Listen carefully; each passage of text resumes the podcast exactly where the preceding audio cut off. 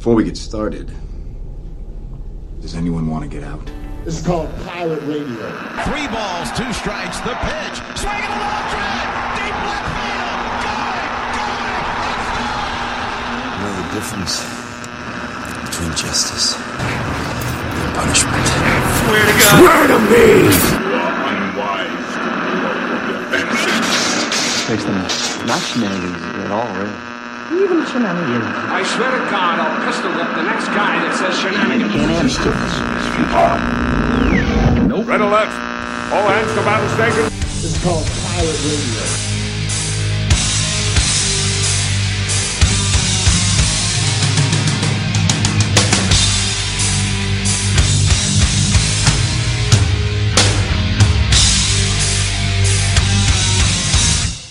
This is called Pirate Radio.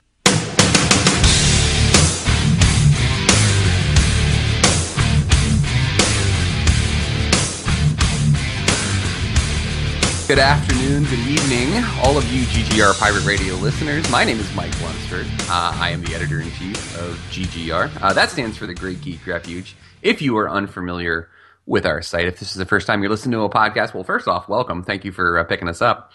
But also, let me give you the website. It is www.greatgeekrefuge.com. Today is a very, very, very, very, very special podcast. Uh, with me today is uh, Steve Monick. Steve, say hello to our fine listeners today. Hey everybody out there, thanks for tuning in, listening to GGR Pirate Radio. Also want to throw a special shout out to my future mother-in-law, Mary Ellen, who started listening and, and has nothing but nice things to say about the podcast. So thanks Aw. for tuning in again. Thanks, Mary Ellen. Thanks for listening. But um, today is, well, not technically today. Uh, we got about seven days before that actually happens. But I, I'm just going to consider the entire month of July like a GGR extravaganza because it is our one year anniversary. Um, 12, I know, woohoo! 12 months ago uh, at this time, uh, I think you and I were probably sitting on those uh, leather chairs that, that we have at that place that we both used to work, um, discussing how we were going to set this website up. Yeah, it all started out. Um, you were talking about your uh, your comic book, Ethan Stone, um, and you wanted me to do an interview for you guys for your special edition. You want me to interview you and the uh, the artist Ben Shaw, um, and that kind of snowballed into well, that kind of worked out. We want to do like more writing. I mean, we talk about movies, comic books, all the stuff we do on the site now. We talk about that stuff during these breaks and everything. Why don't we start writing about it? Why don't we start doing like a, a site about it? Because obviously we kind of gel together in this little project we did. Um, you know, how can we how can we make that go into something a little bit bigger? Yeah, and it's just like it, it started off as something that was just kind of fun, and we goofed around with it. And I remember the first articles, the first two articles we wrote, um, was the uh, "How to Fix the Phantom Menace" uh, article that I wrote. Oh, I'm sorry, that GC Rodriguez wrote.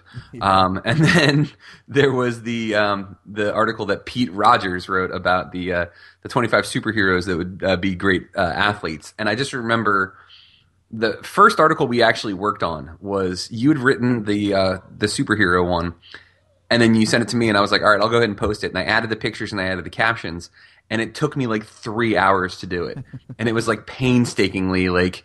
Every every single thing had to be perfect. I was like, "There's no way," and I, and I'm gonna make sure that everything is is fantastic.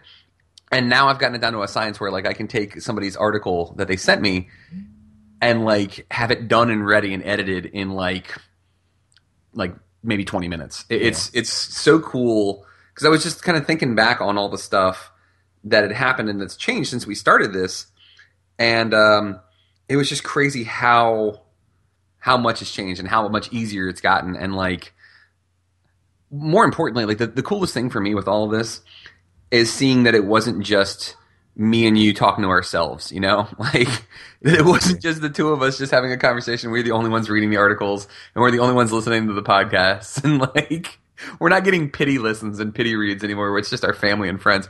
We're actually expanding out and we're adding people and there's there's like people who are messaging me coincidentally enough, there's this dude that lives in Los Angeles, and his name is Ethan Stone. Oh wow! And he messaged me on GGR and he was just like, "Hey, it's so cool to see that there's a website that has a whole section devoted to a guy named after me. You know, I read your comic book, I really liked it, and I was like, this is kind of weird, but this is kind of cool at the same time." And it was for me it's it's humbling like to think that people actually think the words that are coming out of our mouths or the words that we're typing on our website are actually worth reading and to see that um, I, I pushed really really hard on facebook this past week to try to get as many page views as we possibly could and we actually broke a record we had more page views in the last two months for may and june of 2015 than we've had ever on GGR. Like we just shattered the records. We had like over it was almost 2000 total page views that we had. Uh, which I mean, for anybody running their own website, they may be listening to this and be like, "Oh, 2,000 is no big deal. I get a million every week." Yeah. Shut up! Like this was big for us, okay? So don't poo-poo our uh, our little mini victory here. I, but it I was also believe too that um, 2,000 page views goes beyond just friends and family, and that's without any advertising, without really any SEO, nothing really more than creating content and word of mouth. And I think that exactly. this kind of expansion is just the the tip of the iceberg of what GGR can do in the next year. Oh yeah, and and it's and it's in the works. I'm working on it right now um, for us to advertise with a couple of different people. Um, we've already started with Amazon. Um, we're going to be working with Google too. I mean, this is we're getting there. It's it's slow and steady, but like uh, it's it's still a blast. And and uh, let me just thank everybody for for listening, for reading, for giving us your input. Um, at some point, I'll probably end up talking to Andy tonight, and I'll have him on because that was another milestone for me. Was actually getting somebody like recruiting somebody. Yeah, you're taking the words right out of my mouth. yeah, it was. Thing I want to say is like you know, in addition to you know all the things we're doing with Google and, and advertising and stuff, the only way to really be a true website is to generate quality content. And, yeah. You know, I feel like the stuff you and I do, the podcast, the articles that we've written, you know, it is all quality stuff, but there's no way these two guys can generate a, a website that's worth visiting every day by themselves. Um, and so having people like Andy, um, you know, our newest writer Hannah, and then all the spot articles by our, uh, you know, Vic has written a number of different articles. Um, and then we have a handful of people who've written one here and there when they've had time in their busy lives. So yeah. anyone and anyone who's contributed, that's been a part, that's shared GGR links on their Facebook page, anyone like that, um, huge shout out to, to making GGR, you know, what it is so far today. Oh yeah, absolutely. And it, it was cool to be able to actually seem like we're not clown shoes when we went to Comic Con and like talk Yeah. to people and like, hey, here's my website, and they're like, oh, well, this is kind of cool. I'll check it out. So it's I think we've taken a big step, and uh, I, I only see good things, even better things coming from uh, from this. So thanks again, guys. Um, that was our cool little intro. Um, we'll have this month. It is just an, like I said, a GGR extravaganza. It is going to be all sorts of cool things, kind of celebrating what we did in our first year, uh, kind of going back and looking back on the things that we did, the things that we enjoyed. Um, but what we wanted to do is we wanted to make this true to what GGR does and not just like pat ourselves on the back the entire time. Uh, Steve and I started talking last night. We were like, well, what are we going to talk about on the podcast? And we started talking about crappy music. Now, crappy is a subjective term. What what is crappy to me may be fantastic to others, but it's one of those things where no matter what you how you feel about music, there are certain bands that you're proud to admit that you like, like me, the Foo Fighters, Nirvana, you know, Queen, like when we did our our top five. Um, but then there's the other bands that you don't really mention in polite conversation because you might get looks, you might get judged severely. I personally don't care. I'll tell everybody exactly what I like, and if they have a problem with it, they can pound sand as far as I'm concerned. But the this list that we're about to go over is the ones that you have to make sure you actually trust somebody when you tell them that you like these bands. So Yeah, you better be pretty darn good friends with these people before you start talking about this music because they might not be sticking around. After the Exactly. This could end these bands could end friendships. So um, I am I've got a really good list here. I know you do too. We were talking about it last night, but um, I'll let you go ahead and start, Steve. Since you again, I default to you when it comes to all music things. So Yeah, so I'm going to start off just kind of dipping my toe in the water. There's definitely a lot of people who really like this band, um, and they've actually had some, you know, notoriety in the last ten years uh, because of Guitar Hero. Um, I love the band Dragon Force. Um, it kind of goes to like my metal and and you know heavy rock and that kind of stuff. Um, but I was actually listening to them before Guitar Hero 3 came out and Through the Fire and the Flames and um, yeah, there's a a lot of writing. I mean, they're the kind of band that's writing about ancient, you know, temples and and you know, you know, fighting villains, and, and it sounds like J.R.R. Tolkien was the one who wrote the the lyrics to all their songs. And there's like insane metal and drumming, and it's certainly not for everyone. And a lot of people are like, really, kind of like that Guitar Hero band, but I do. I love them. I think they're awesome. I, you know, like I said, I've been listening to them since uh, their first album, The Valley of the Damned, in 2003. So, um, I don't know. I just like them. Yeah, and it's one of those things I don't think you really need. Is like you said, being unapologetic about the music that you like. Um, one of my heroes, Dave Grohl, um, from the Foo Fighters, said he was like, "Don't ever call it like a guilty pleasure." He's like, "You like what you like, and if somebody doesn't like it, they can f off." And I was like, "Yeah, that's yeah, that's a good point." So, yeah, um, I'm gonna dip dip my toe in very gently, um, very gingerly here. Um, mine are very, I wouldn't say dated. Dated is the wrong word but most of them are, are, nostalgia for me in a certain way, where it's all music from like the late '90s, early 2000s that you can just kind of see. Well, well, well, we know what kind of radio Mike listened to when he was in high school. Um, the first one that I'm gonna listen to, and this is kind of what call, what started this idea for this article in the first place, is Limp Bizkit. And with Limp Bizkit elicits a very strong reaction from people.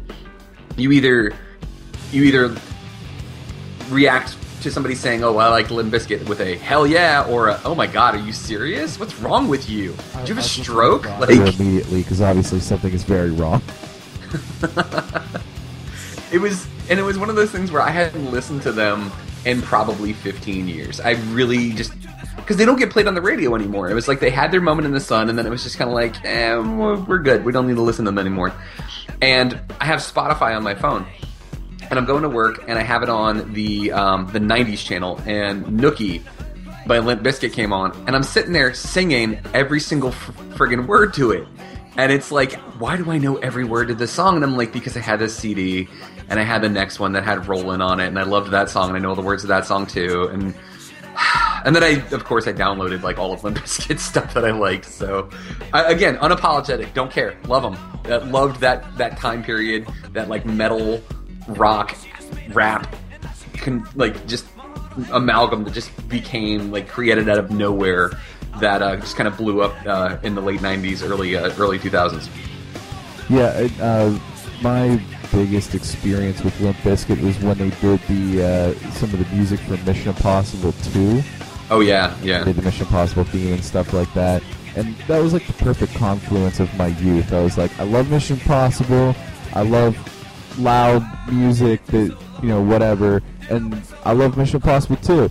And pretty much everyone outside of that segment of 13 year olds that I was in at the time hated everything that was about that. They hated Limp Bizkit. they hated Mission Impossible 2. They hated Tom Cruise. It's just only, you know, crazy, you know, pu- pubescent teens were were into that kind of stuff, and that's what I was in. So I was like, "This is awesome! This is metal!" and then I started like listening to like other stuff. I'm like, "Oh, oh, wait a minute, wait a minute." Yeah, and I think I think that's what it is too. Like you time. I mean, it it rocked. Yeah, I think like you said though, um, it was it's almost like an immature version of metal, of rock, of rap. Like that's kind of your gateway drug into better things. Because from that, um, I started getting into more metal bands. I remember um, uh, falling in love, just absolutely falling in love with Children of Bodom, and just getting into way more metal than I'd ever really been into before. I mean, going essentially like going back and getting all the back stuff, like getting you know in, into Dio, getting into more of the Metallica stuff, which actually takes me back to another one that's in that category of the rock rap fusion, and that's Kid Rock. And I remember hearing History of Rock, and I was like, "Where's that that bass line coming from? Where is that backup song? I've heard that a million times. What is that?" And one of my friends who was really into Metallica was like, "Dude, that's sad but true." And I was like, "Oh, that's awesome!" So I went back. I never actually owned the Black album. Went and bought the Black album, and was like, "Oh my god, this is even better than the Kid Rock song." But still, Kid Rock has got one of those. You again, you either love him or you hate him, and I'm not going to stand by his music. I'm not going to say that he's the greatest musician of all time, that he's fantastic, that he's, oh, he just changes the world with his lyrics or his songs. They're all decent, and he is continuing to put out music. I mean, he has a really loyal following. And whether you love him or you hate him, I got to say this about the guy. He is an incredible person for the things that he does for his fans, but more importantly, what he does for a very beleaguered, beat down city that he's from, and that's Detroit. He, like, he gives tons of money to inner city youth in Detroit and to rebuilding housing projects and um, like YMCA's and things like that, like trying to keep Detroit together. So I mean, he's not just taking his money and like his songs, you know, and you know, going out on yachts and you know, drinking Cristal and having strippers and stuff like that. Like he says that in his songs, but then he goes out and he actually does good things with his music. So like, you got to give the guy credit for that at least. Oh yeah, it's refreshing to hear something like that. And I think this is probably a good thread for all the bands, all the acts, everything we're going to be talking about. Not in the entire pantheon of music, not everything can be groundbreaking. Not everything can be genre changing. Not everything can be like the most new and progressive thing of all time. Um, there's certainly those bands out there those acts out there, but there's some stuff that's just fun to listen to. Like you said, Exactly. don't, don't call it a guilty pleasure, but that's the way that we experience them in, in small snippets when we feel like, uh, you know, I don't feel like thinking about these deep, dense lyrics, or you know, I don't feel like putting in all the effort it takes to be a fan of this band right now. I just want to listen to someone who's going to play the crap out of these three power chords. And Yeah. there's nothing wrong with that. Um, and that that's how I feel about looking at this list of bands right now. Is you know, I like a lot of really deep prog rock. Like I love Dream Theater and Yes and King Crimson and stuff that's like a 10 or 12 minute song. You know, stuff that's really intense with the, the levels of music that it puts into it. And this list of, of bands that I'm looking at here, it's like this is the simplest stuff.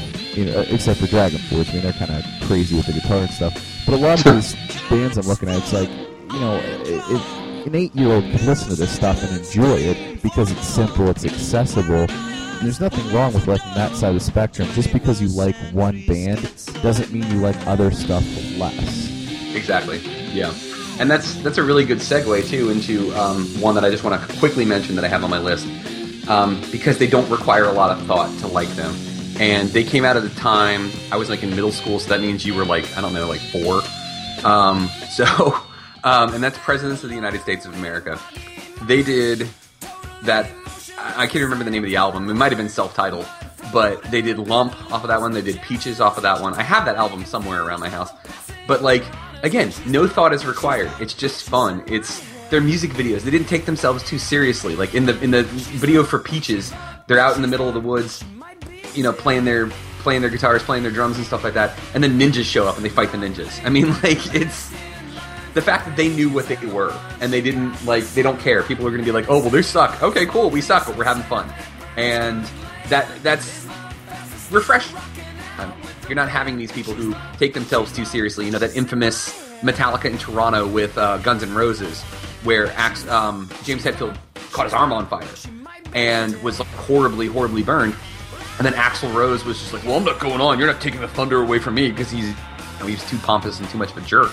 Um, presidents of the United States of America would never have done anything they, that. They would have been like, well, heck yeah, we'll do some really crappy cut of your songs too. How does that sound? And people probably would have loved the crap out of that. They're the kind of band they're like, sure, we'll do a theme song for the Drew Carey show. Like, I am from Pittsburgh, and I sing the Cleveland Rock song, which I believe I mentioned when we were talking about Drew Carey show last week. Yeah. It's, you know, that infectious, it's that fun. And you're right, it comes through their music where they're just like poppy and fun. Um, anytime you, you have a, a Weird Al song parody to you, uh, I feel that you've made it. Um, Yeah. So when when he did Gump, uh, parodying uh, Lump, that uh, that's how I know that that was a band that has made it. Yeah, and let's tie that right in there um, right now.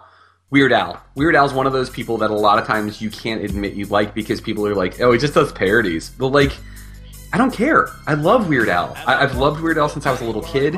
Like he's evolved with music as I've evolved with music. Like he's an incredible.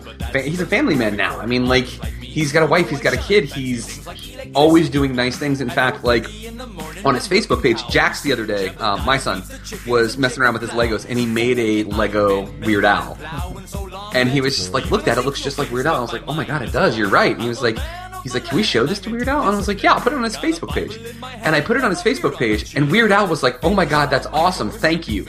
The fact that he responded to that, like, and he didn't have to. He's a busy guy. Like, he's on tour right now. And the fact that he responded to my son's Lego figure, that, that's just. The guy is an he's an incredibly humble person, and you can tell, like you said, that it comes through in his music that he's just having fun, and it's that's you, you can't you can't knock that. I, I don't care what anybody says. Like you cannot knock somebody who's just out there for the fun of it. And Weird Al to me is one of those guys where, in his very specific field, he is a genius. Yeah. And being like a goofy parody guy, there is a lot of genius behind it. It's it's it's hard to be that wacky, eh, but also be that musically gifted um, without you know really a, a high level uh, of intellect. I mean, the guy he puts on this facade of being kind of goofy sometimes, but I don't think that necessarily truly belies the, the man, you know, the behind the curtain, so to speak. He's um,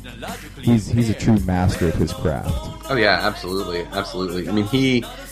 I mean, he's an incredible um, accordion player. Like he writes all of those songs. Um, he puts the arrangements together to make them sound like the the original song, like the um, the "Smells Like Nirvana" parody that he did. That's if you listen to that without actually listening to the lyrics, it's surprising how that sounds. And actually said to him at one point too, after listening to it, he was just like, "This has the sound that I wish we could have had on the album. This raw rock sound that you came up with." So like, and Weird Al said that he was incredibly just like moved the fact that an amazing musician, an amazing songwriter, an amazing guitar player told him, "Hey, yours was better than our ours that came out that you're parodying." Now, granted, I mean that was about like unintelligible lyrics and having marbles in your mouth. So, I mean, I'm sure Kurt didn't think the lyrics were better, but still. But, and that's Um, always the thing too. Is he always like with his lyrics and everything, like captures the the sentiment, or what's funny about the thing. I mean, uh, you know, music takes itself so seriously, and it's nice to see someone kind of flip the script and, and talk about all the points where like.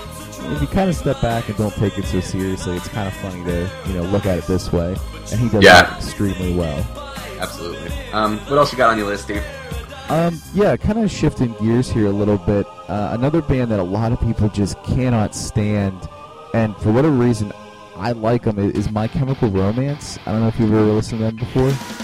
I have, yeah, yeah. And Sandy, Sandy loves her, her some MCR. I, I can't get into them, but I'm not gonna be like, oh, this is awful, this is crap, you need to turn it off. I'm just like, eh. What was it exactly that Sandy said about Queen? She said they're a novelty act. Oh yeah, no, that was the, the them's are fighting words. Yeah, No, but that is, I think, an extremely apt description of what My Chemical Romance is. oh yeah, absolutely. for whatever album they're on, they put on some kind of outfit, some kind of persona for the album, and then just that's who they are for that album. Um, like for the Black Parade, some of the songs actually have some really good guitar work. If you listen to the song Dead, I mean the guitar work is beautiful that you don't find on any of their other albums because that was the kind of people they were being in that one. That was the the act that they were putting on for that album. I mean, Yeah. the album beforehand or the album after, and it's nothing like the Black Parade, which I think is the best by far. Um, and then you look at the, the newest one they re- released, Danger Days. I mean, it's just a bunch of it's all over the place. I mean, there, there's there's one song that's called Na Na Na, and then in parentheses it has eight more Nas. I mean, that's the whole name of the song. 11 NA is the whole title. So, I mean, I, I call that a novelty act. And yeah, they, from my understanding, I've never seen them live, but my understanding is they're dreadful live. Um, they're more of a studio band. Um, I don't know. I mean, I'm not going to go see them live, but I have the albums and I, and I like what I hear. Um, like I said, especially the Black Parade. If you're going to listen to any one album, that's the one you've got to listen to. Yeah, one that I um I loved their first album, and it came out like 1999. Um, and I would, yeah, I mean, they're kind of kind of a novelty act because the way they wrote that album, their first album, it was very um, almost prog rock in a sense. And this is going to be Power Man 5000, where it had a theme running throughout it, and it was just, it was like the whole like, you know, this is out in the out in space, out in the future, and everything's um, spaceships and lasers and stuff like that. But incredibly catchy songs. Like I can listen to that album from beginning to end, and and Tonight, the Stars Revolt. That's the you got it, you got it. Yeah, that's the one, and it is such a good album. And their second album was pretty good too. Um, but just in general, like the fact that nobody had any clue, and I, you might know this because you know a lot about uh, music in general. But the lead singer, his name is Spider One. Um, he is Rob Zombie's little brother. That makes a lot of sense. Yeah, but nobody knew that because he didn't really publicize it. He didn't want to bank off of his brother's good name. And but it does make sense when you listen to the music, doesn't it? Like the sound and like the way they the way they compose things together. They sound similar but not the same. And you can see kind of where it came from. But like just I thought it was such a cool concept that he did for his first album. The second album was pretty good. He's the uh, Spider One is the only original member of the band. It's like changed over like five or six different times, and I think they had their one album that was pretty much it that really people noticed. It kind of lost steam after that. Um, but he's been he continues to put movies out uh, or movies out. He continues to put music out uh, today. It's just not nearly as big as that first album that came out. Yeah, I could see when worlds collide sounding like the little brother version of like black sunshine by white zombie you know I mean, yeah it, that makes so much sense when, when you say I, I did not know that but that makes so much sense um, i believe i was introduced to them i think when worlds collide was on like the first tony hawk pro skater game that sounds about right yeah i'm pretty sure that's how i was introduced to them and kind of like my next band that was one of those ones where you know, it just hit at the right time, you know, in the, in the mid 90s when I was a kid. And I was starting to really get into music um, on a deeper level. You know, everyone listens to some kind of music, whatever their parents are listening to when they're kids. Uh, for me, I latched on to music when I was watching this Dream Theater, or I'm sorry, this uh, Dragon Ball Z special that had some Dream Theater songs. Downloaded yeah. them off the Napster, fell in love with Dream Theater, and because they're such proficient musicians, and they love music so much, the individual members of the band, that kind of infected me with that bug too, and I just started listening to more types of music and more bands and picking out things. hey, who's that band on that video game, or who's that band playing on the radio right now, and learning more about them. Um, and you know, I delved into each deep corner in there, and one that was kind of like Power Man 5000 for me was Godsmack, where it was oh yeah really heavy guitars and like we're a rock band, oh, kind of thing. And I really just, whenever I needed to, again, kind of turn my brain off from the dream theater and the depth and the talent of music and just wanted power chords, like that was what I turned to. I would listen to Godsmack all the time, cruising around in my car with my buddies. Um, yeah, no, my car it didn't have it, it, it didn't have a CD player. It had a tape deck, and from the tape, nice. tape deck, um, there's these things called cassettes. They were plastic and they had a magnetic ribbon in there that had the music on there, and you put it in there. Um, and so I had one of those adapters for my CD player, so I plug it in the tape deck. And for you kids out there, a CD player, um, there are these circular plastic discs, and it had information on it that played the music. So uh, there's a little history lesson for you. Um, so we cool, nice. we'd listen to this kind of stuff. We'd listen to New Found Glory, Dream Theater, the stuff I listened on my favorite bands, Metallica, Green Day. Um, but we also listen to this kind of stuff too, because you know, just screaming, you know, Godsmack and, and, and the, you know, singing like Moon Baby and stuff like that. You just felt like you felt like an adult. You felt like it was something you, you weren't a kid anymore because you had your driver's license finally, and you were listening yeah. to like this power metal stuff and, and you felt like an adult. You felt like you could go do anything for the first time in your life. Yeah, absolutely. I mean, that's a great call, man. Like being in your car and having your music and being able to blast it as loud as you want, and it's it's incredibly. It's like the definition of freedom. Like when I think of freedom, I mean, like a lot of people are like well, Eagles and America and a flag and you know patriotism. No, I think of like being in a car in an open road and just listening to whatever you want. And like that is the definition of freedom to me. And the fact that you can't really I put a post up on Facebook a while ago when I was um, like right before I was mowing my grass. I was saying I got my iPod, I got my headphones, and I'm going to listen to my playlist. It's like being 13 again and having my Walkman and my custom mixtape that I had. Like there, there was something about that mixtape that we all had, that like the thing that we recorded, that made it a little more personal than like just downloading a couple of files and throwing them into a playlist. It, it's just not the same. Um, and those darn kids, you and your rock music, you guys, you kids just won't get it with your iPods and your and your crazy technology. Um, Yeah, I mean that's essentially what we had to do, and I had a whole series. I called them Steve's Mix, and I would craft, you know, playlists uh, from some of the stuff that was new, some of the stuff I was discovering at the time, and and, and burn them onto CDs and share them with my brother and my friends. Yeah. Because that was back in the day, you had to have like a CD wallet in your car to actually listen to, to music you wanted to. I mean, you know, I will say for the the iPod, at least you can carry 2,000 songs with you in your pocket instead of a huge CD wallet, like you know, and, and Yeah. possibly crash your car while flipping through your pages trying to find the CD you wanted. But yeah, making mixed CDs and finding different songs and stuff that was just coming out, dude, that was that was the life. I mean, that's what I would do on a computer all the time. It, it is craft these musical lists and, and, and find what me and my friends wanted to listen to, and then, like you said, we get in the car. We didn't even necessarily have anywhere to go. You know, we, we would drive from one place to the other. You know, then we'd stop at like an ice cream place or, or talk to whoever. I mean, we just go places and listen to music because we could. Yeah, absolutely, absolutely. And you know, I think we're hitting on um, a thread here. I think we're hitting, we're really hitting a vein of really what when we started GGR. It kind of ties back to what we started about at the beginning. What GGR was all about. It's it's these things that we had that we loved from our childhood, from our formative years. And it was part of the reason why we agreed that this thing was such a good idea because this is the same kind of thing that we both loved doing and you in Pittsburgh, me in Virginia, we essentially did the same things. And I think that if we have listeners in California, in Florida, in Montana, in Canada, in France, I think everybody's in the same boat. I think everybody, when they have their freedom, when they start finding music that's theirs, that they can call their own, when they find a band that they've never heard of before, and you get to delve into it yourself and you get to see who they really were, like where they came from, and you get to hear more than just the one song that you heard.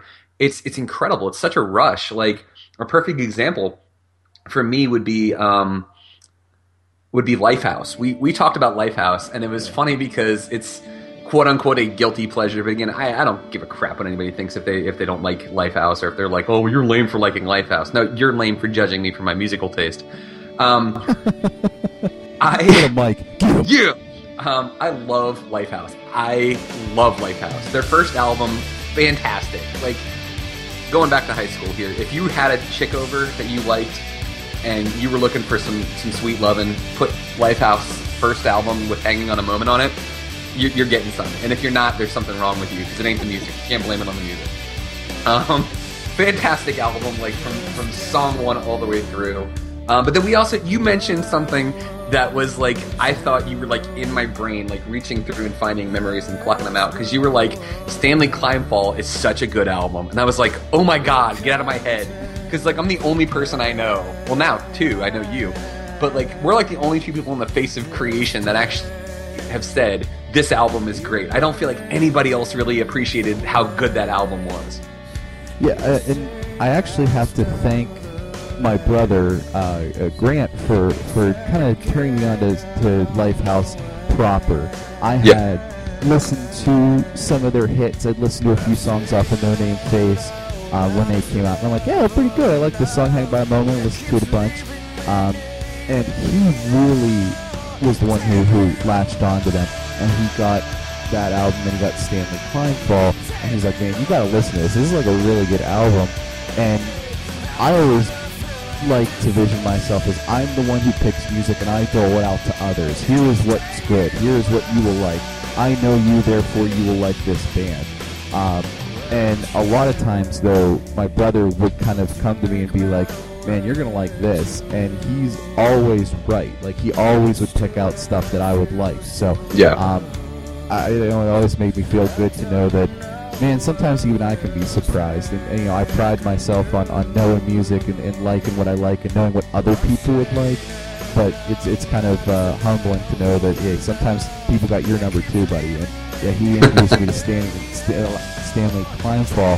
And, Yep. Yeah, some of those songs. I mean, it's not like we've just been talking a lot about me. And like, I love my rock. I love you know uh, stuff that's fast and powerful. But Yeah. every once in a while, it's a nice time to slow it down and just kind of fall into a song and kind of you know float away with it, so to speak. Um, Yeah. And, and songs like "Take Me Away" on that album, that that song's amazing. Yeah, absolutely. And um, again, admitting something nerdy that I did. Um, not ashamed of it though. Um, I talked about on one of my podcasts on Mike on the Mic. I talked about going to King's Dominion and how much I loved um, that park. I actually went to King's Dominion see Lifehouse. Lifehouse was playing at King's Dominion, so it was like water park, roller coasters, hanging by a moment. Hell yeah, let's do all of these things. And it was, it was so cool because it was like, but it was one of those moments like it was me and like a couple of my friends and like the girl I was dating at the time, and we're like in our like early twenties, and like a ton of thirteen year old girls, and I'm like looking around and I'm like, oh, this is weird, this is awkward, and like one of my friends, uh, Shauna, and if she's listening, I doubt it, but maybe she's listening. Uh, Shauna was just being horribly inappropriate. and It was hilarious because she was yelling at uh, the lead singer Jason. She was like, "Take your shirt off!" Like, it was, but she kept yelling it too. She's just like, and like even using like the right accent, like the, the southern drunken act. Take off your shirt! Like it was, it was fantastic. So let's okay, uh, we're getting into the part where we're talking about embarrassing bands that we've seen live. I guess Yeah. it's my turn. Um, I have gone and enjoyed a Good Charlotte concert, and I know a lot Oh. of people have just turned off the podcast. So, um, but yeah, they um, they were playing at the Petersen Event Center, which is the sports complex for the University of Pittsburgh. Um, so that, I mean, it was a huge concert, and they were co-headlining with New Found Glory. So long-time listeners know New Found Glory made my list of favorite bands ever, and that's really who I kind of wanted to go see. But I was like, all right, good Charlotte. I know, like, uh, you know, Lifestyles, Rich and the Famous, and uh, whatever that other song is. Yeah, yeah, yeah, they'll go. We'll, we'll go watch them and stuff. But I thought they were kind of great. I mean, I really liked watching them. Um, Yeah. New Found Glory kicked ass, but you know, Good Charlotte was surprisingly good. And after that, I picked up a few of their other albums. Um, and one that came out while I was in college, um, it was called Good Morning Revival. It came out in 2007. Yeah. Um, it actually has some some really good songs on it. And they did a, uh, a song, The River, that has uh, some of the guys from Avenged Sevenfold play with them.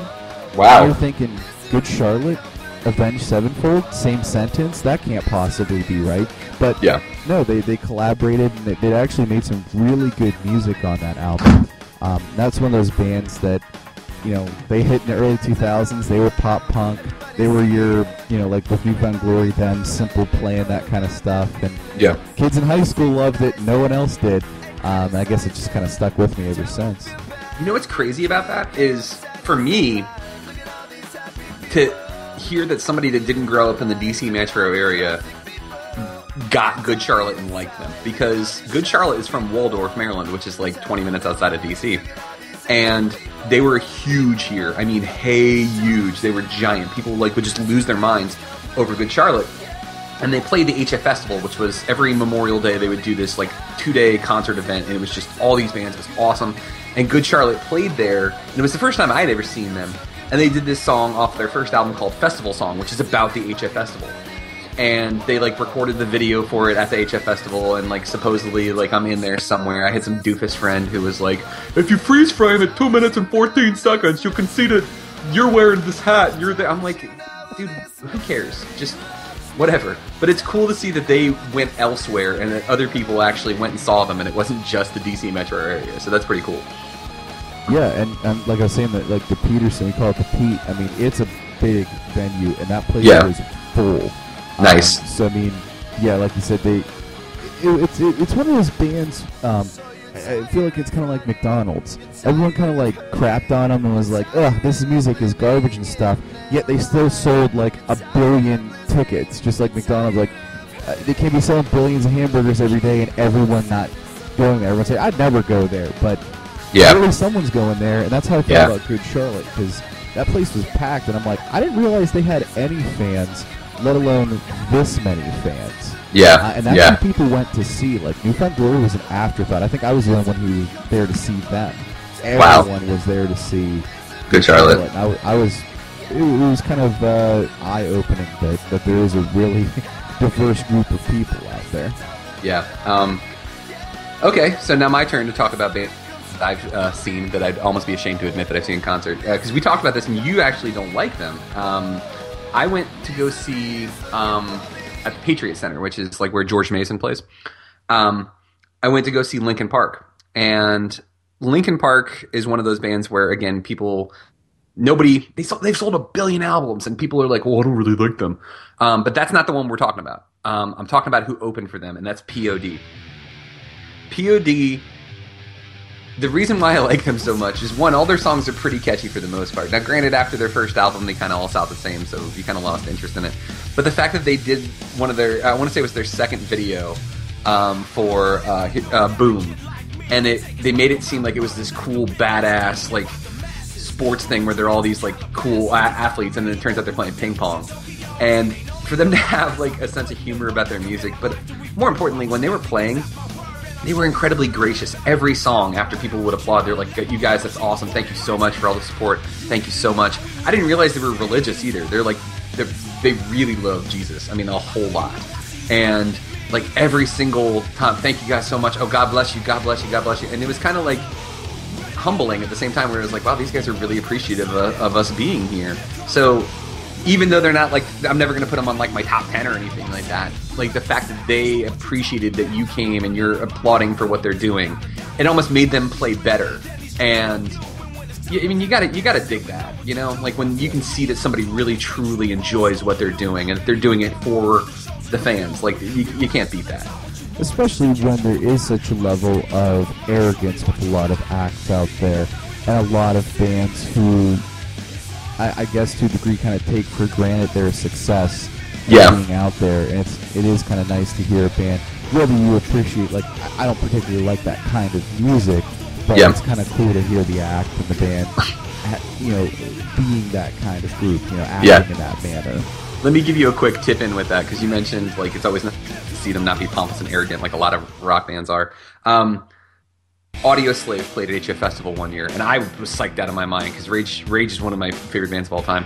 And I always dug Soundgarden, but I was never really a huge fan. But I always appreciated the amazing voice that uh, Chris Cornell had. And they came up on stage. They played a couple songs. They're really, really good. And at one point, they're playing like an extended set because they're one of the headliners.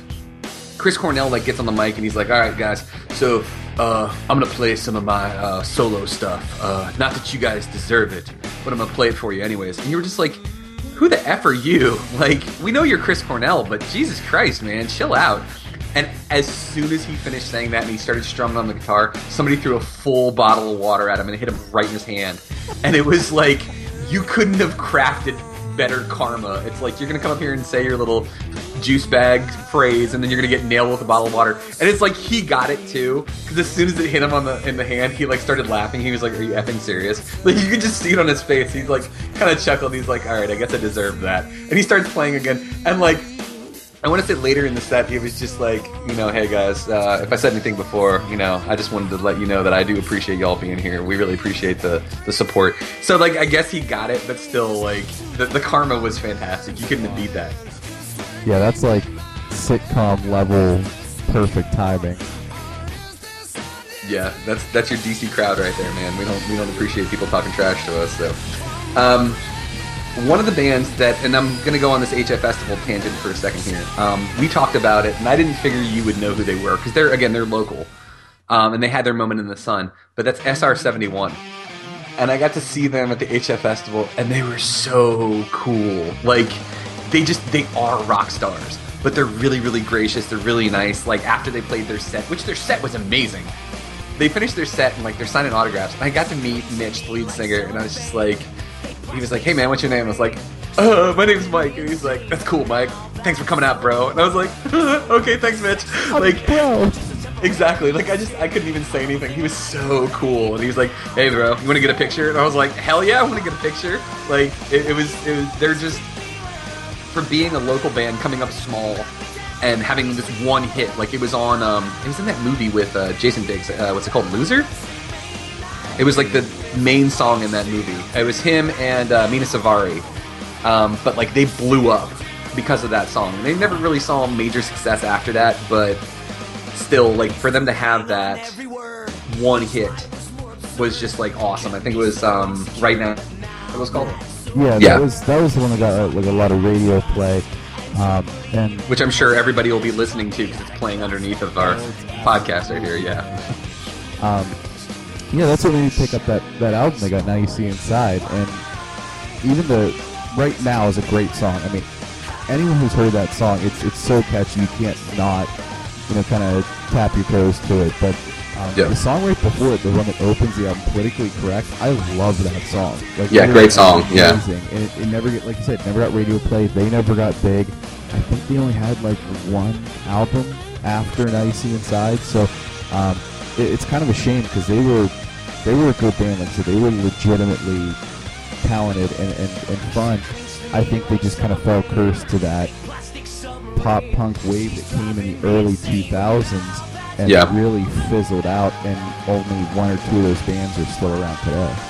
Yeah, there's. Um, I'm gonna quick hitter this one too. Another band that's a local one that played the HF Festival that I love. They're called Jimmy's Chicken Shack. I don't know if you've ever heard of them or not, Steve. You finally Um, stopped me, Mike. I've never heard of that one. Okay, I'll have to send you some of your uh, some of their stuff so you can listen to it. But they're they're from, from Maryland. I mean, so Maryland, DC, Virginia thing. Um, decent band. I wouldn't say they were great, but they were they were okay. Um, but I, I mean, I always dug them. Uh, I loved seeing them. Actually, when um, they would, there's this place in Delaware, like right up from the beach house that we used to own, um, called the Rusty Rudder, and it's like this concert venue where like all of your B and C list stars go play, and they played there one time, and I was like maybe 19 or 20 years old. And I went and saw them, and it was such a good show. It was so much fun because they knew who they were playing to. They were playing to drunk college kids, and it was it was just a, a ton of fun. Um, another band that I saw at um, the HF Festival, and I actually saw them at the Warp Tour the same year, uh, later in the year, was Kwar- uh, Quarashi. Quarashi is a um, Icelandic rap metal band. Like if you took the Beastie Boys and you took like Powerman 5000 and kind of smashed them together, that's what Quarashi is.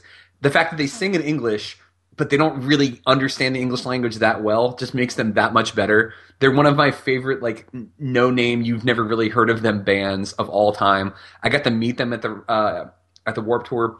They signed all my stuff. They were really, really cool. But like, just in general, like that that's one of those things. I don't know if you ever do this, but if you have like a couple bands that you really like that are kind of like not mainstream, you get to feel like a hipster for a second. And you're just like, oh, I like them both, but you've probably never heard of them. You know, no big deal. Like, that's one of the ones I take pride in because nobody really knows who Quarashi is.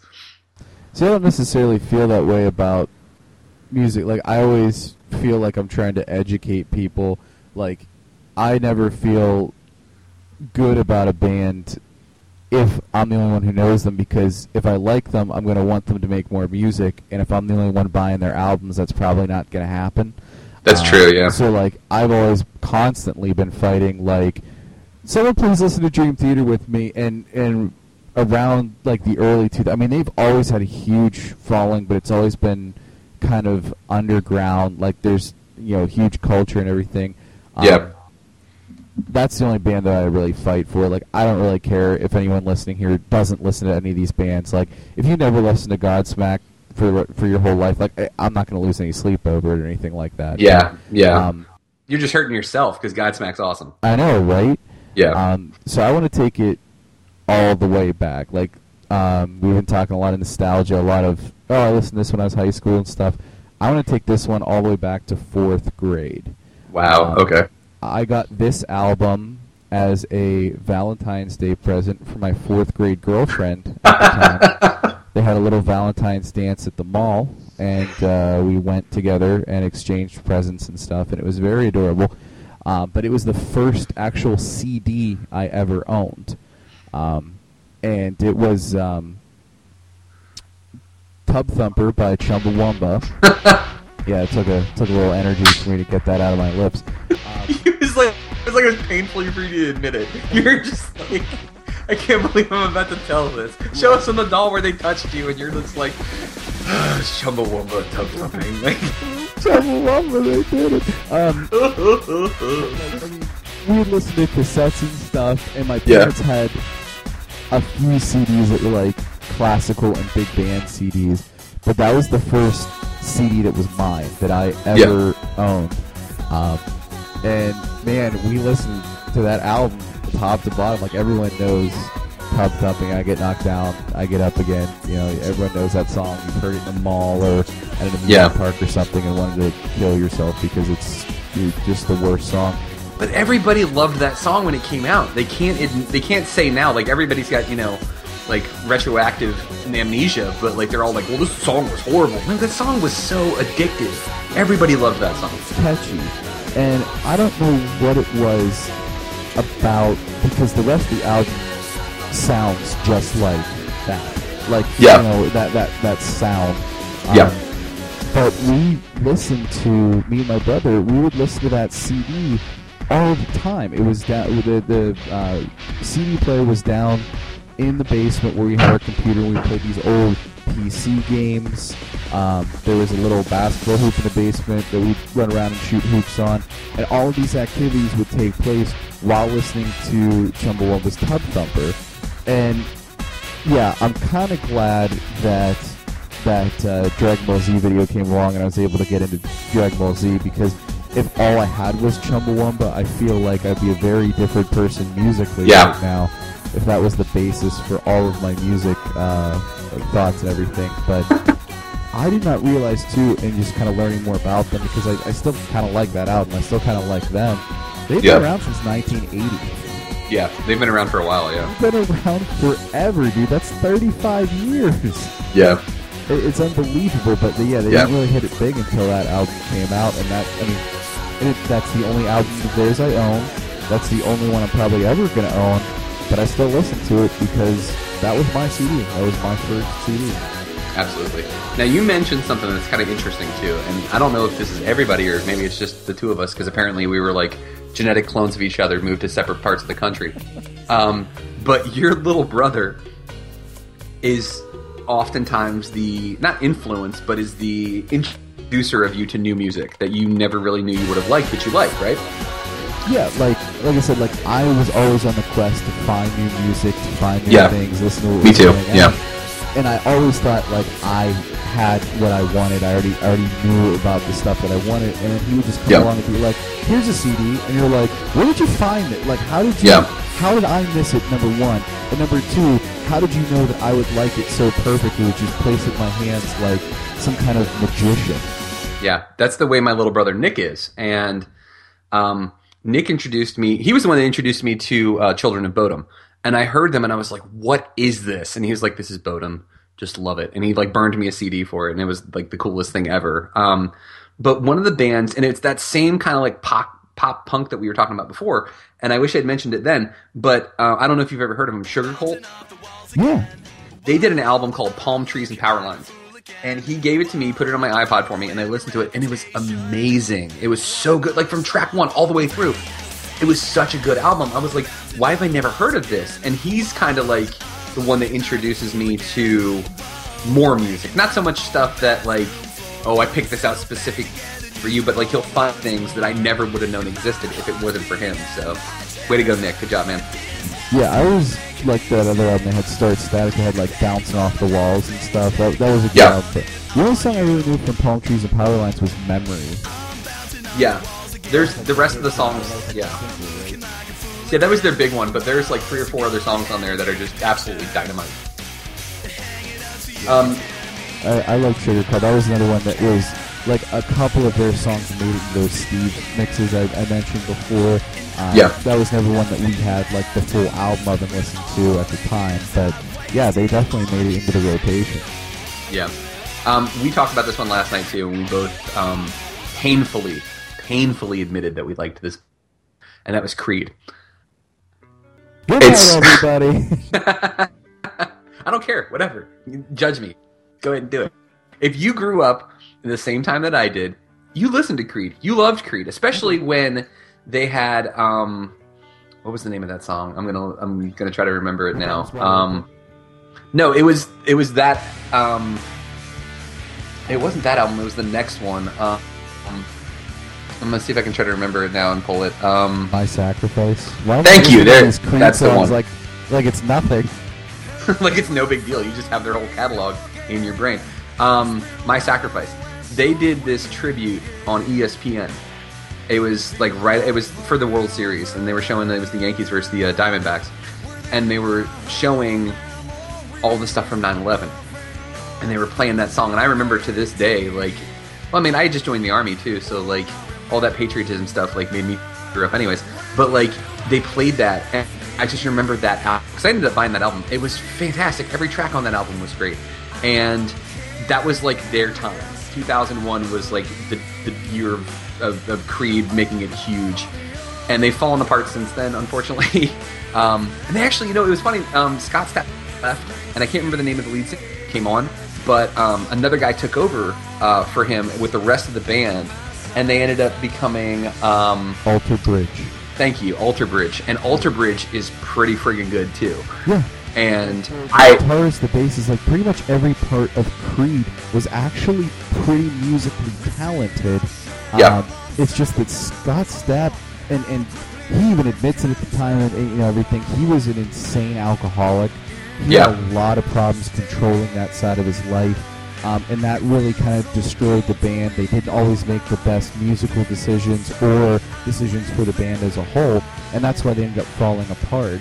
Um, I actually kind of think it would be interesting, like you said, because some of those songs that we just mentioned a second ago were, were huge hits. I mean, they got radio play all the time. yeah, I mean, Higher was was on. Dude, I mean, that got played a billion times. Like, capable during that Yeah. time. And um, it's just kind of really interesting. Like, does Creed have a couple more albums if he isn't an alcoholic? Um, but I, I like Alter Bridge actually. I mean, it's it's kind of like admitting you like Creed without admitting you like Creed. Um, yeah, basically. because it's just Creed without Scott Stapp. But they're Yeah. actually pretty good. So if you never heard them, definitely check them out. Um, Yeah. they, they have some real good. Their first album, One Day Remains. Um, I think it's the song "Open Your Eyes" was the single off of that one, and that song, like that was the first one I heard. That was the first one they released, and I was like, okay, so this is like for real. This is a good band. And then my buddy Jim, who was on the second episode of Educated Guess, he's like, yeah, you know that's like Creed, right? But with a different guy, and I didn't believe it because it, it sounded so good. Yeah. it It was so amazing. Yeah. Yeah. Yeah, no, I really liked Alter Bridge. I remember I got introduced to them uh, via the WWE because their song Metalingus is the theme song or the entry song for Edge, the wrestler. And I was like, what is this? And my brother was like, oh, that's Alter Bridge. Again, Nick coming up big with the musical uh, recommendations. He's like, yeah, that's Alter Bridge. And he had the album and he gave it to me. And I was like, holy crap, who are these guys? And he was like, it's Creed minus Scott Stapp. And I was like, what? Are you kidding me? Like, I loved Creed. What happened to Scott Stapp? He's like, yeah, they kicked him out because he's an alcoholic. And I was like, wow, okay, all right, well, let's listen to these guys. And I was incredibly impressed. And another one in that same vein, you mentioned actually that you only really know of one of their songs, and we're gonna remedy that. I'm gonna get you a copy of their uh, best of because I have uh, I have it, and I'll send it to you. But that's Our Lady Peace, um, Canadian band. Don't you know? We're not gonna hold that against them. Um, but they are one of those. You will. You'll hold it against them. Okay. Even though you're closer to Canada than I am, but Hey, one of my favorite bands ever is Rush, and they're like Yeah. the Canadian band. So no, I have no problem with that. Yeah. In fact, every album you buy from Rush comes with a bottle of maple syrup. I don't know if you guys knew that or not, but yeah. Um, Our Lady Peace is. Our Lady Peace was that like early '90s um, alternative rock. Like they fit with everybody else. You've heard their songs. I guarantee you have if you listen to radio in that time and you were listening to like alt rock and stuff like that. But they're just one of those bands that just they just ooze like that rock star mentality. They just the way they play, the way they sing, like the lyrics. They're just they're amazing. They're a great band. Um, and again, like I got to meet them at the HF Festival one year. And again, the lead singer, the guy named his name is uh, Raine Maida. Same thing. He was just like ultra cool. Like he just couldn't help it. Even like I guarantee you that even when this guy like wakes up after a nap and there's like drool hanging off of his uh, lips, he's still cool. He'd just be like, "Hey, what's up? I'm Rain Man. I'm the lead singer of Our Lady Peace. Uh, started the latest song." And you're just like, "Wow, this guy's cool no matter what he does." Like, just an overall good band. I feel like they're really, really underrated. Um, but just a, a couple of amazing albums they put out. Yeah, I mean, if the, the the song that you mentioned and it was their hit at the time, somewhere out there.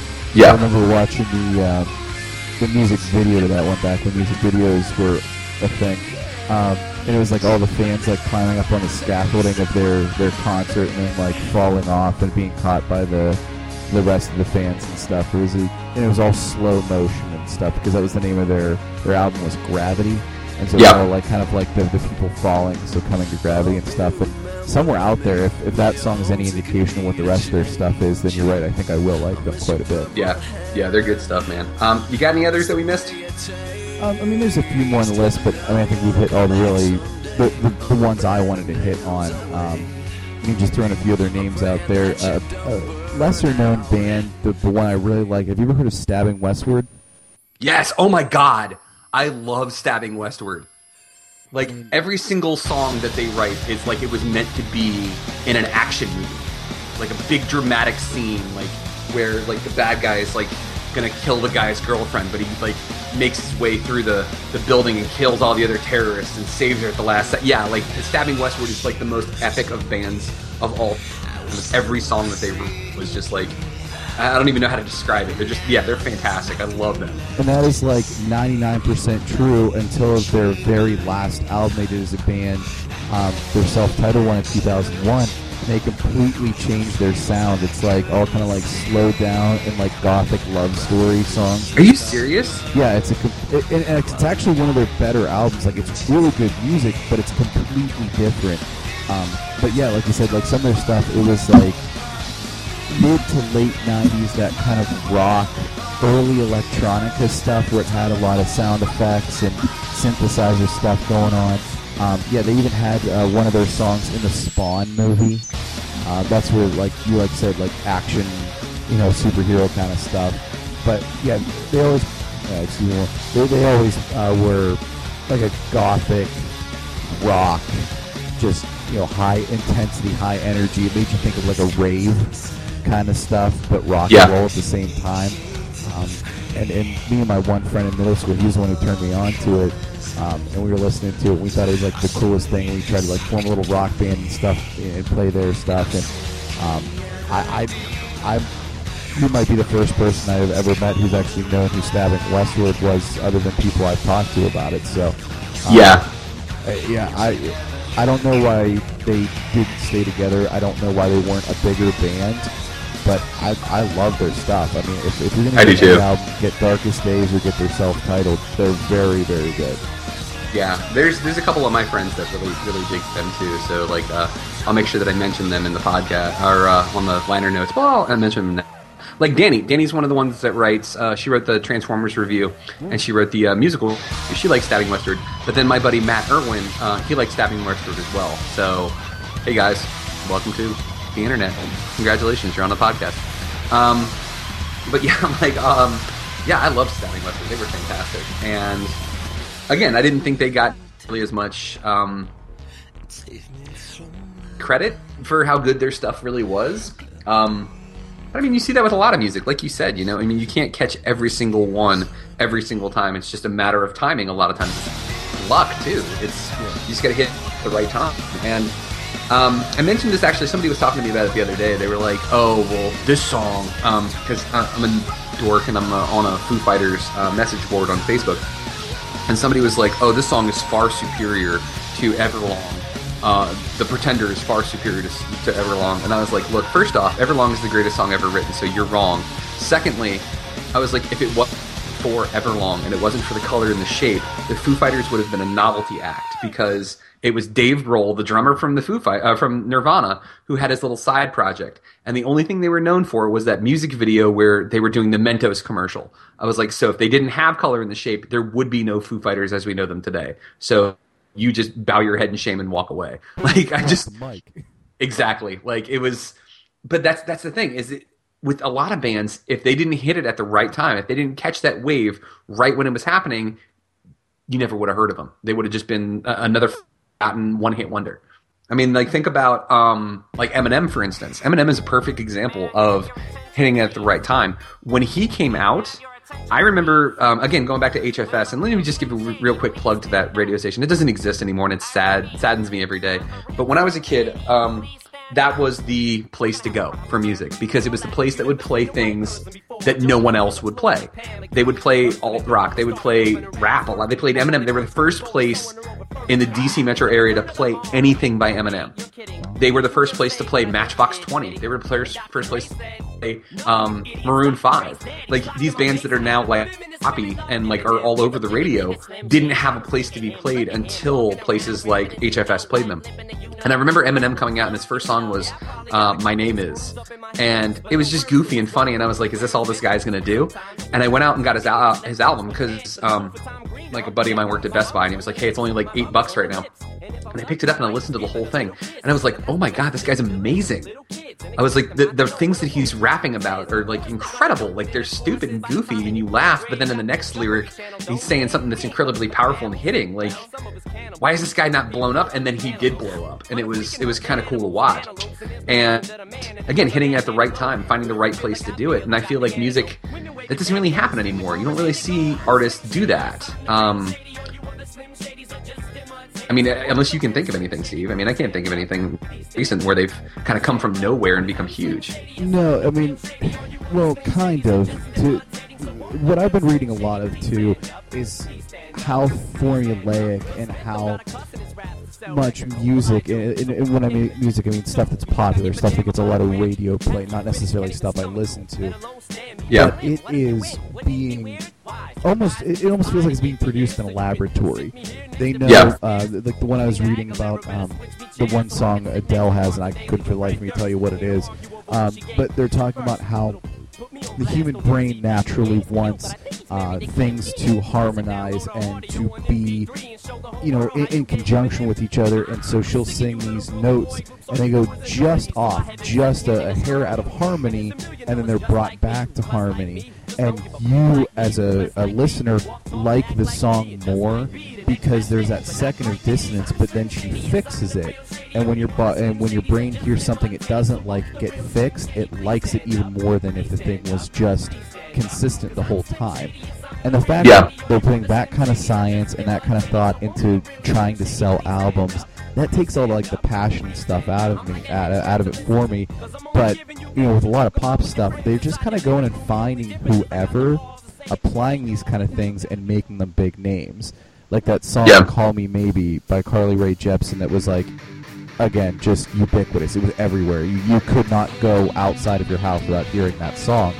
Um, Yeah. That song had actually been released for a while. They tweaked it with some of these parameters, and then she literally comes out of nowhere in Canada and becomes a huge household name. The fact that Yeah. I can know who that is should say something because I don't know anything about pop music. I don't care about it. I listen to different genres. So, Yeah. I mean, that's the kind of stuff where it's not you know, some garage band is writing the perfect song because they're, you know, just working over and over every day to try and be better musicians, and they come out of nowhere. You're not, you're not going to get, you know, a Journey rate and Don't Stop Believing anymore. It's, you know, a factory of music scientists basically picking whoever looks good over here, applying some of these filters and these things that make a good, catchy pop song, and then just handing it to someone who will look good singing it. Um, Well- I hate that, but Me too. that's how you're getting people coming out of nowhere to make music.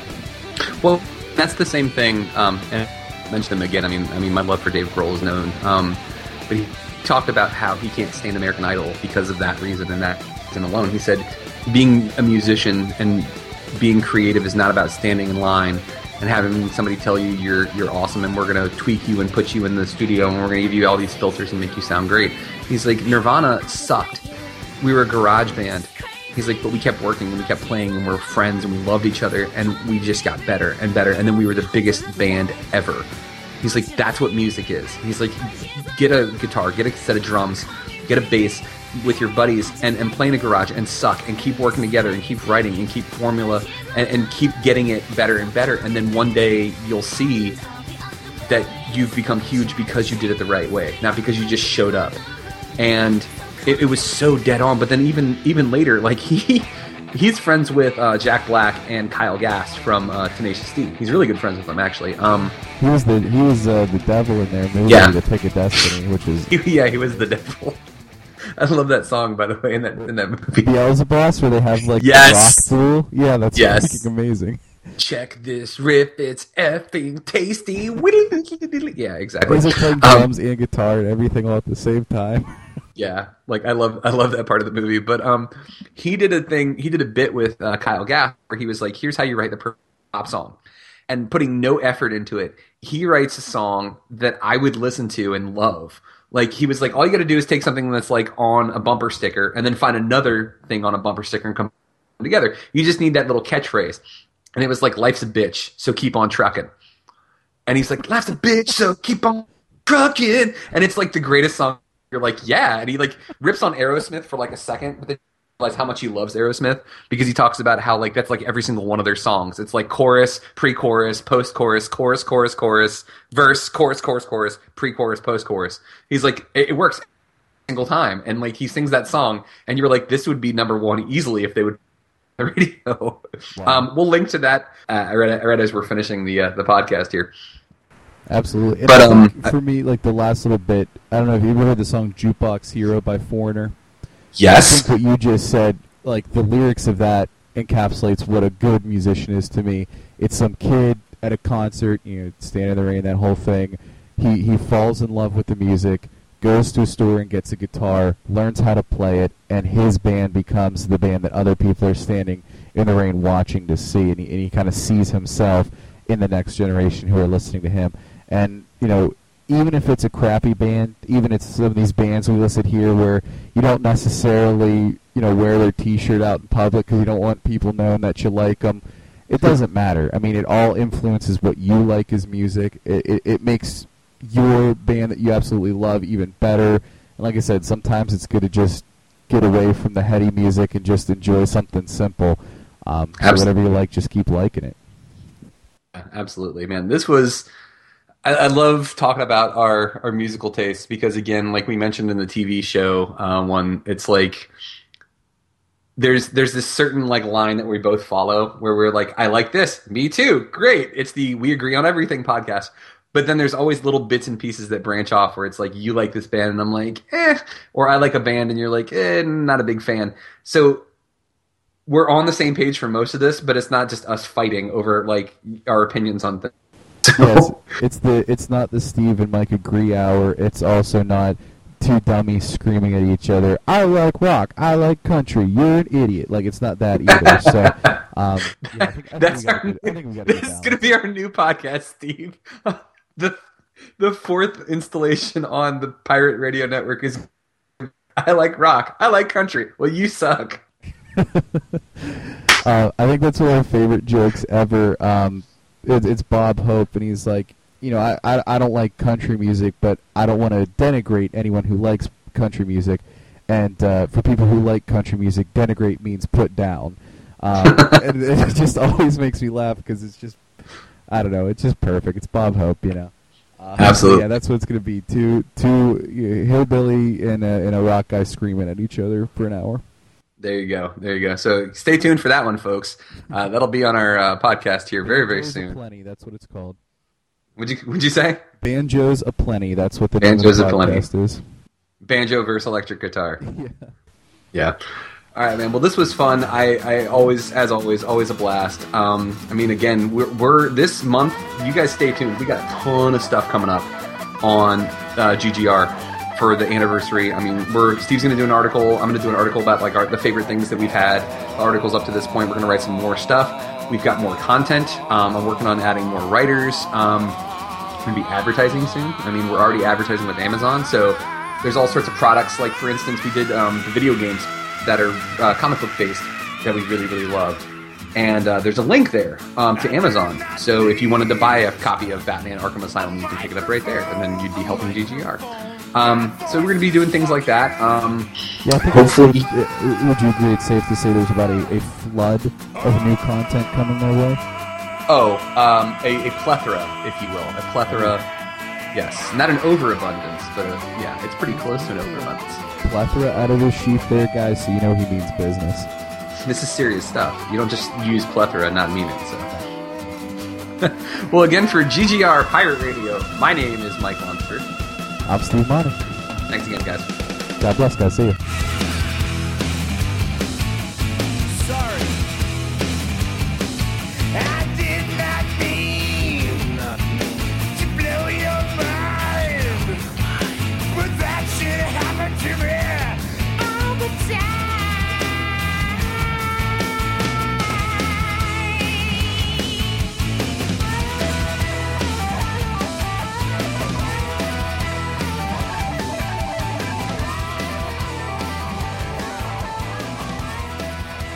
Has been a GR Pirate Radio Network production. Woohoo!